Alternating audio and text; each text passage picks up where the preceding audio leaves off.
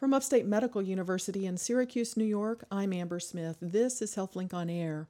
Our community and the nation is feeling the effects of the epidemic of opioid abuse. To talk about its impact here in central New York, I have with me in the HealthLink on Air studio toxicologist and doctor of pharmacy Willie Eggleston from the Upstate New York Poison Center. He's also a clinical assistant professor in the School of Pharmacy at Binghamton University and the director of the Opioid Research Center for Central New York. Welcome back to HealthLink on Air, Dr. Thanks so much. I appreciate you having me.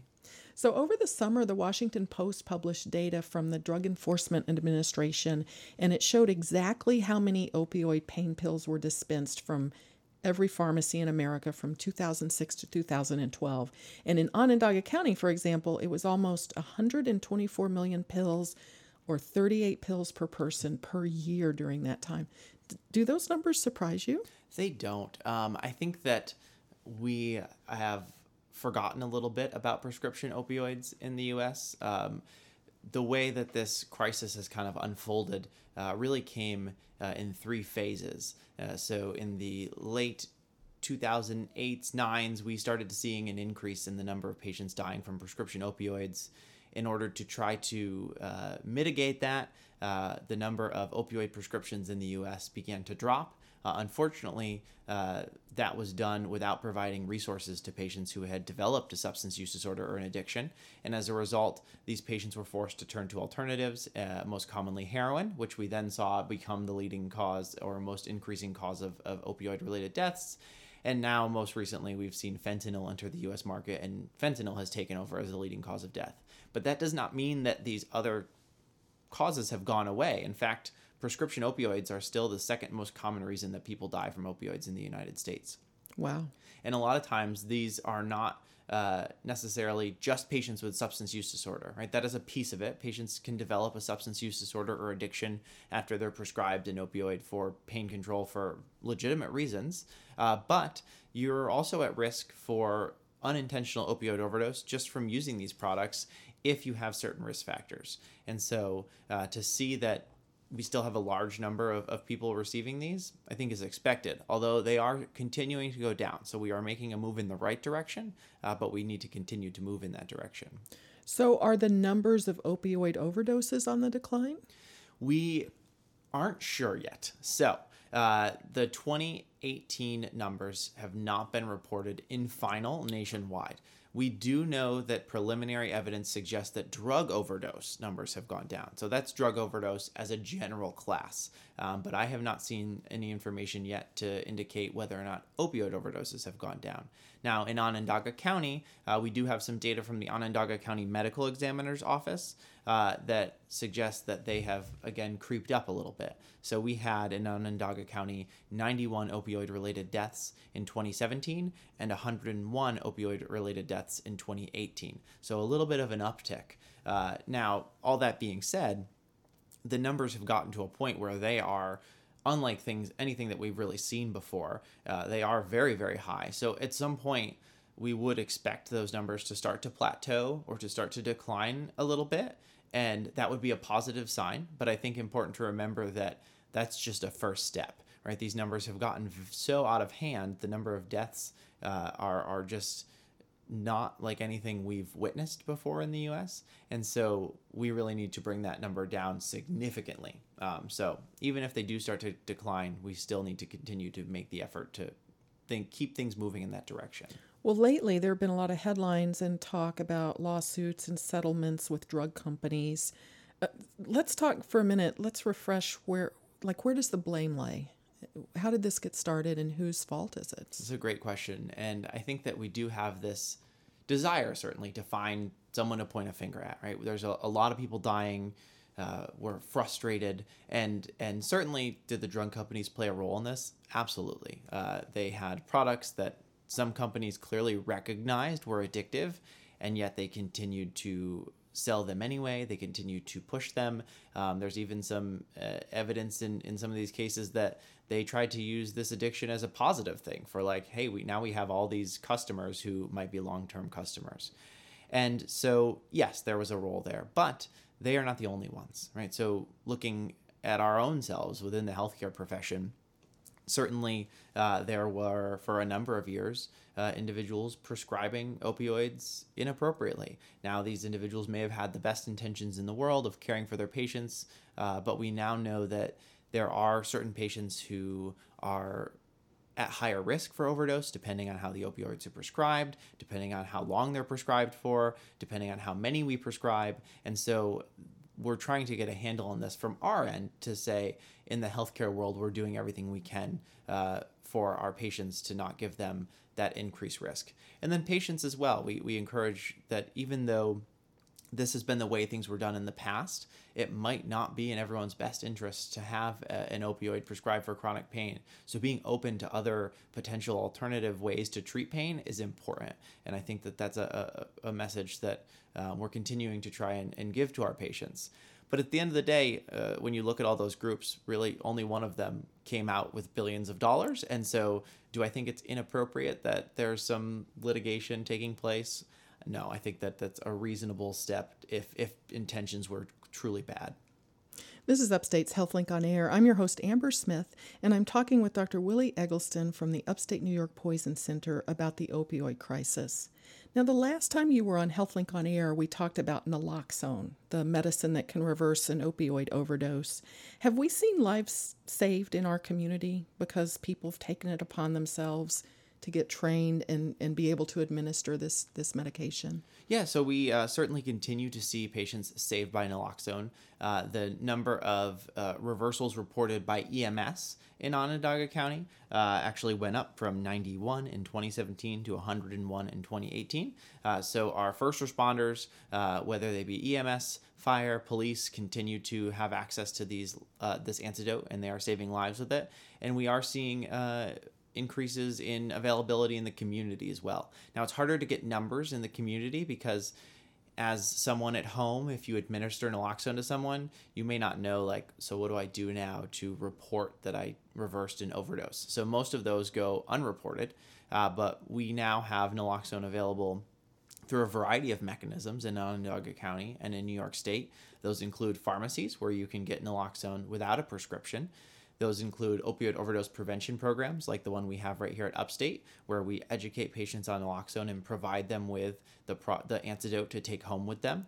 And it also includes the work of the harm reduction group uh, Next Distro, who has put together a website in conjunction with the New York State Department of Health, uh, naloxoneforall.org, and this website uh, provides information on how to use naloxone, uh, resources as to where to get naloxone, and lastly, uh, has naloxone physically available for patients who otherwise can't afford it or don't have access to resources that they will send in the mail to those patients. So that's helping reduce the number of deaths. Yes, absolutely. Like. And part of that is still uh, a up for debate. It still needs to be researched. We know that naloxone saves lives. We know that it's a cost effective way to save lives. We just don't know how many lives it's saving because there's not a great way to collect that data at the moment. Sure.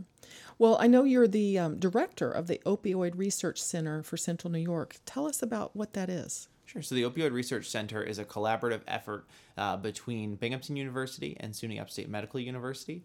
Uh, and our main goal has been to look at effective methods for reducing overdose death now.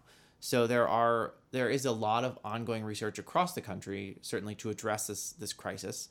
Uh, a lot of it geared towards new drug development, and that's very important, right? Having new effective pain medications, having new effective treatments for opioid use disorder or for addiction is an important endeavor. Uh, but it's one that we recognize takes time, right? We're not going to have a new medication tomorrow that's going to treat this, uh, and so our efforts are really geared towards how do we fill that gap? How do we start to reduce deaths today and increase access to treatment today using research uh, in order to help patients who are suffering with uh, addiction? And so some of the uh, current projects we have ongoing include projects to uh, increase access to naloxone in the community. So we're really trying to do a better job of evaluating community perceptions of naloxone. So, do people see naloxone as just an antidote for patients who use heroin, or do they recognize that naloxone is an antidote that anyone at risk for opioid overdose, including patients who are prescribed opioids, should have available.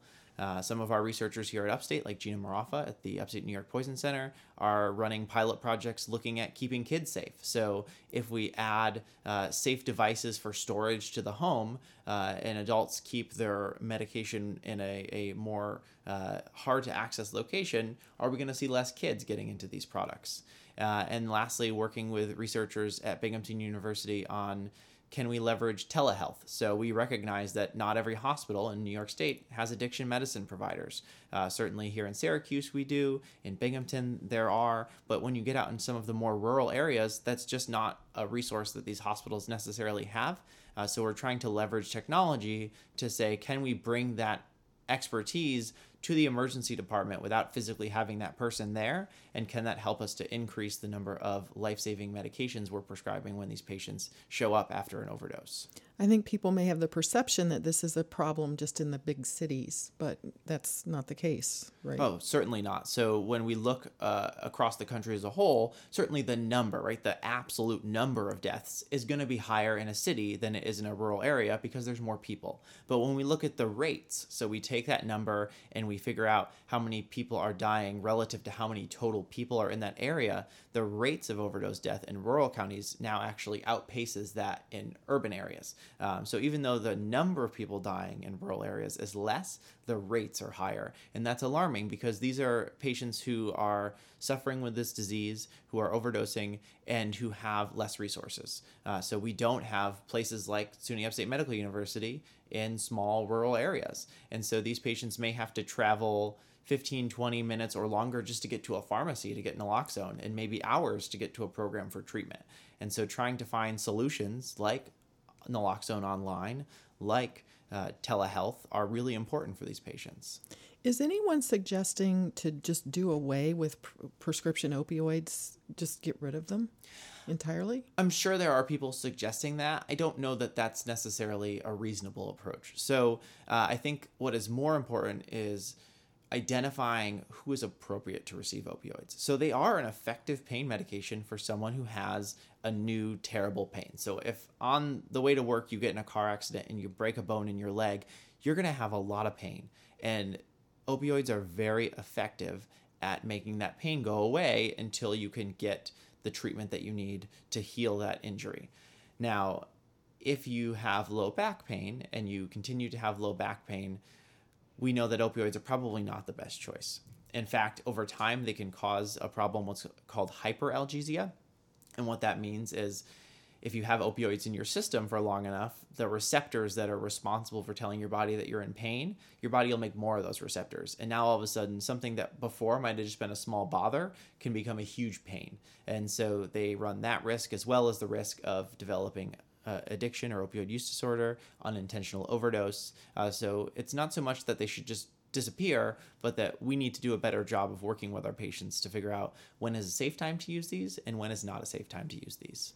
Now, you earlier you mentioned um, heroin and fentanyl. That I guess some people start on the prescription opioids, and when those are not available, they may turn to heroin or fentanyl, which are also opioids are they still a problem in our community? Are we seeing a lot of um, use of those? No, absolutely. So fentanyl has gotten to the point in the U.S. that it's really kind of replaced, or or for the most part, replaced heroin on the illicit market. Mm. We see, still see heroin, uh, but heroin deaths have plateaued at around fifteen thousand or so um, per year, based on our most recent data synthetic opioids like fentanyl have vastly overtaken heroin in causing deaths in the US. Um, in 2017, the most recent year we have numbers for, um, the number of patients who died from synthetic opioids approached 30,000.